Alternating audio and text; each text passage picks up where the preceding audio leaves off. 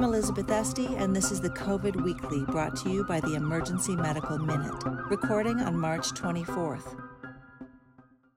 12 days after the World Health Organization declared the epidemic of COVID 19 a pandemic. Globally, we've seen a total number of cases of 417,000, with 18,612 deaths. As most of you know, the epidemic began in late December in Wuhan, a province of China. China to date has seen 67,000 cases and 3,160 deaths. Notably, tomorrow, the province of Hubei will lift the lockdown that its citizens have experienced for nearly two months. Italy, particularly hard hit by this virus, reported its first case of COVID 19 on January 30th. As of the 22nd, two days ago, the total number of deaths attributed to COVID in Italy surpassed that of China. Italy saw two days of declining death rates, but then yesterday had 743 deaths attributed to COVID, bringing Italy's total number of deaths to 6,820. Washington state reported its first case on January 20th. That's 10 days before Italy's, in a 35 year old healthy man returning from Wuhan to Washington state. To date, Washington state has had 2,328 cases reported and 116 total deaths. New York state had its first confirmed case only 23 days ago on the 1st of March. In the intervening three weeks, New York state now has 25,681 cases and 210 deaths. Today, Governor Andrew Cuomo stated that the total number of confirmed cases in New York seems to be doubling about every three days. It is, of course, important to note that testing in the United States has lagged far behind many other countries, and really the total number of cases in the United States is unknown. Colorado now has seen 912 cases, with 84 patients hospitalized in 35 counties in our state and 11 deaths. We have reported in Colorado seven outbreaks at residential and non hospital healthcare facilities. In the United States, we have 53,000 some cases, making the United States the third in the world behind China and Italy. The U.S. to date has reported 706 COVID 19 deaths and 348 people who have recovered from the illness. I would urge you all to look online at the Center for Systems Science and Engineering report given out by Hopkins and updated every day. We're going to look at a couple of studies that have been in the news. A study that has been garnering a lot of attention, including from our president, comes out of France to us. This is an open label study of hydroxychloroquine and azithromycin as a treatment in COVID 19.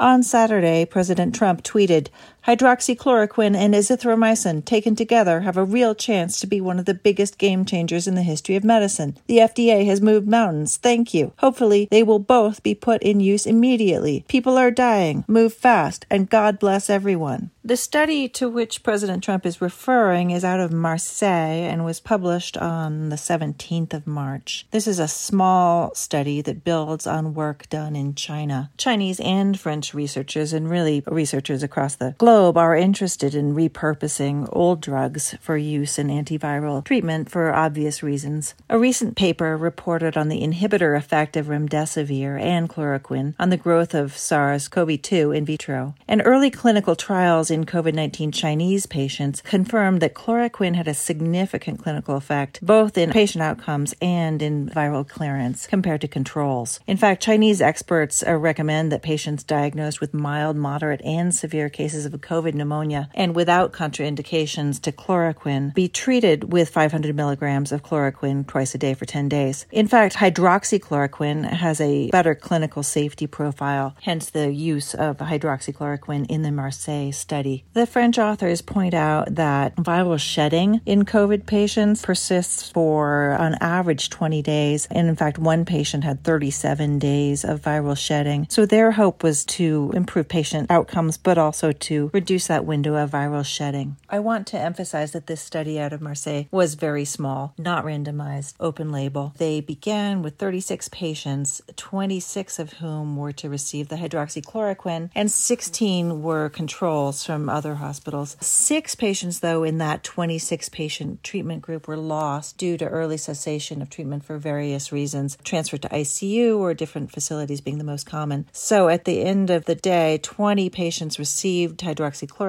and there were 16 controls. The primary outcome measured in this study was absence of virus, presence or absence of virus, six days post inclusion. The authors found that hydroxychloroquine treatment was, in fact, highly efficient in clearing viral nasopharyngeal carriage of the virus in only three to six days in most patients. Of particular note, the six patients in this study who received azithromycin in addition to their hydroxychloroquine, all six had complete virological cure defined as a negative nasopharyngeal PCR by day six. Clinicians are reminded that concurrent use of chloroquine or hydroxychloroquine with azithromycin is associated with increased risk of QT prolongation and arrhythmia, and real caution should be used here. Listeners who are not clinicians are strongly advised not to use these medications to prevent or self treat symptoms. Please consult your physician if you believe you have COVID 19.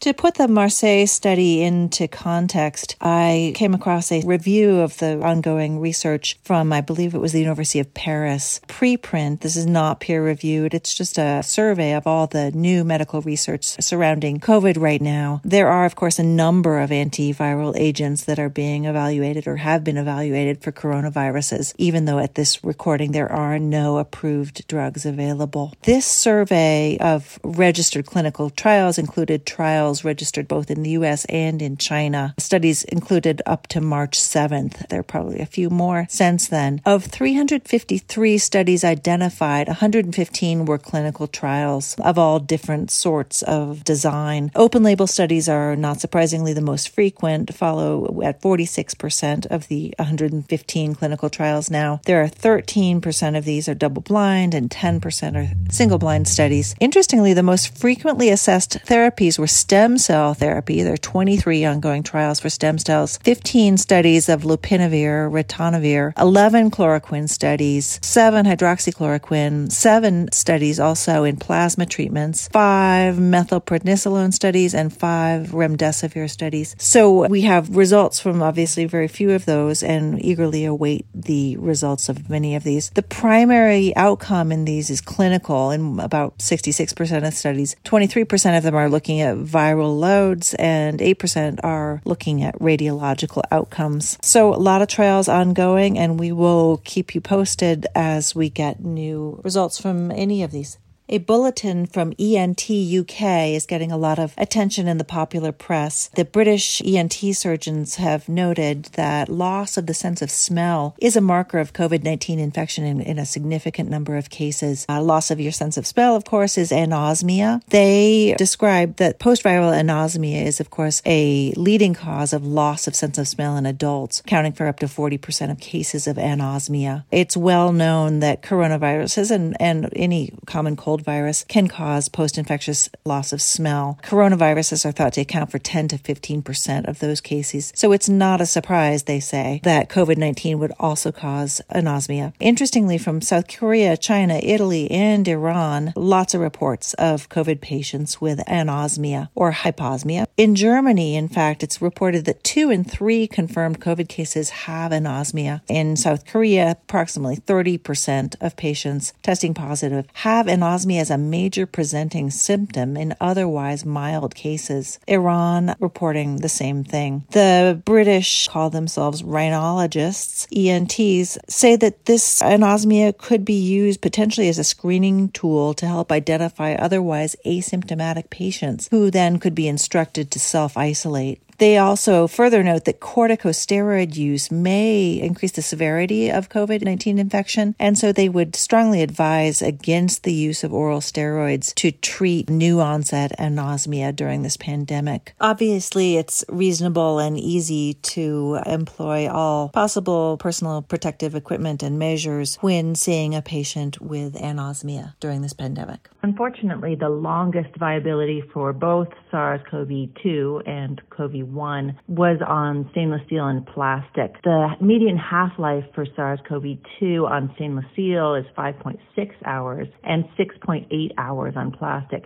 Remember, these are half-lives. So while the amount of virus on these surfaces does go down dramatically, the virus can survive for up to three days possibly on these surfaces. The data for cardboard, they said, was noticeably quote unquote noisier than for other surfaces, but their estimate was that after about a day there would be no remaining virus on cardboard. For healthcare professionals listening out there, of great interest is their discoveries. Healthcare clinicians listening will be most interested in the researchers aerosolized SARS-CoV-2 virus using a three-jet Collison nebulizer fed into a Goldberg drum, which sounds like a coughing or sneezing machine, and found that the SARS-CoV-2 remained viable in those aerosols throughout the duration of their experiment, which was three hours. The authors conclude that aerosol and fomite transmission of SARS-CoV-2 is plausible since the virus can remain viable and infectious in aerosols for hours and on surfaces for up to days.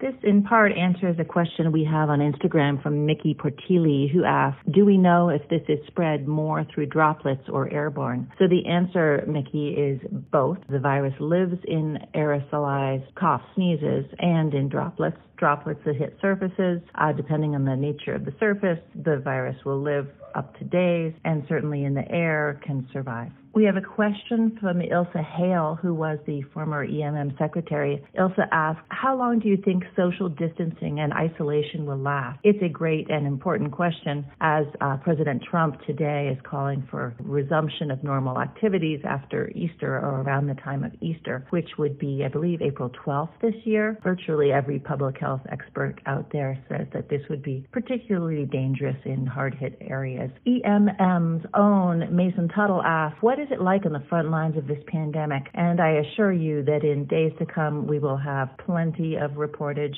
from the front lines. Right now, at least in some Colorado hospitals, ER docs are reporting uh, lower than average volumes. It does appear that the public is getting the message to stay away from the ED for minor complaints. Finally, we have a question from Sonia on Instagram. Sonia asks, COVID-19 question from a severe asthmatic who's had lung infections the past two summers. If symptoms develop, is it safer to try to treat on your own or seek medical intervention right away? Sonia's question is, of course, one that many people will be asking in days to come. The CDC recommends that people who are mildly ill, who suspect they have COVID, stay home. Stay home, stay in touch with your doctor, and avoid public transportation. Don't use an Uber or a Lyft or a taxi. If you can, separate yourself from the other people in your home. This is known as home isolation, and that means isolating yourself from your pets as well. If you are feeling poorly and need to, or feel like you need to visit your doctor, call ahead. Call your doctor's office. Call the emergency department. Tell them your symptoms.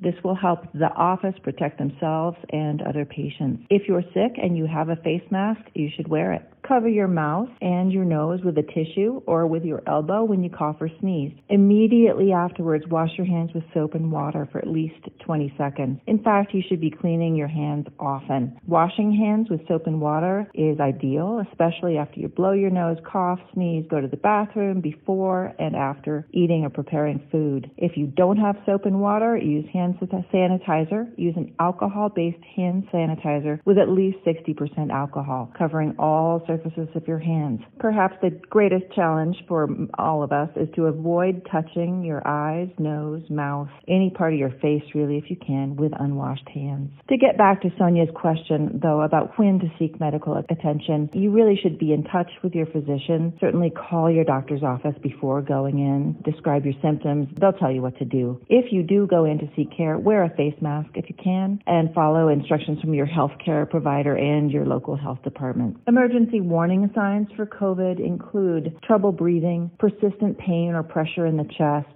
new confusion or an inability to arouse, and of course, bluish lips or face. You should still, in this pandemic, call 911 if you have a medical emergency. Certainly notify the operator that you have or you think you might have COVID 19. And if possible, put on that mask before help arrives. I've got to say that the Emergency Medical Minute is not here to provide medical advice to anyone, and please don't misconstrue that CDC advice as a substitute for consulting your primary care physician.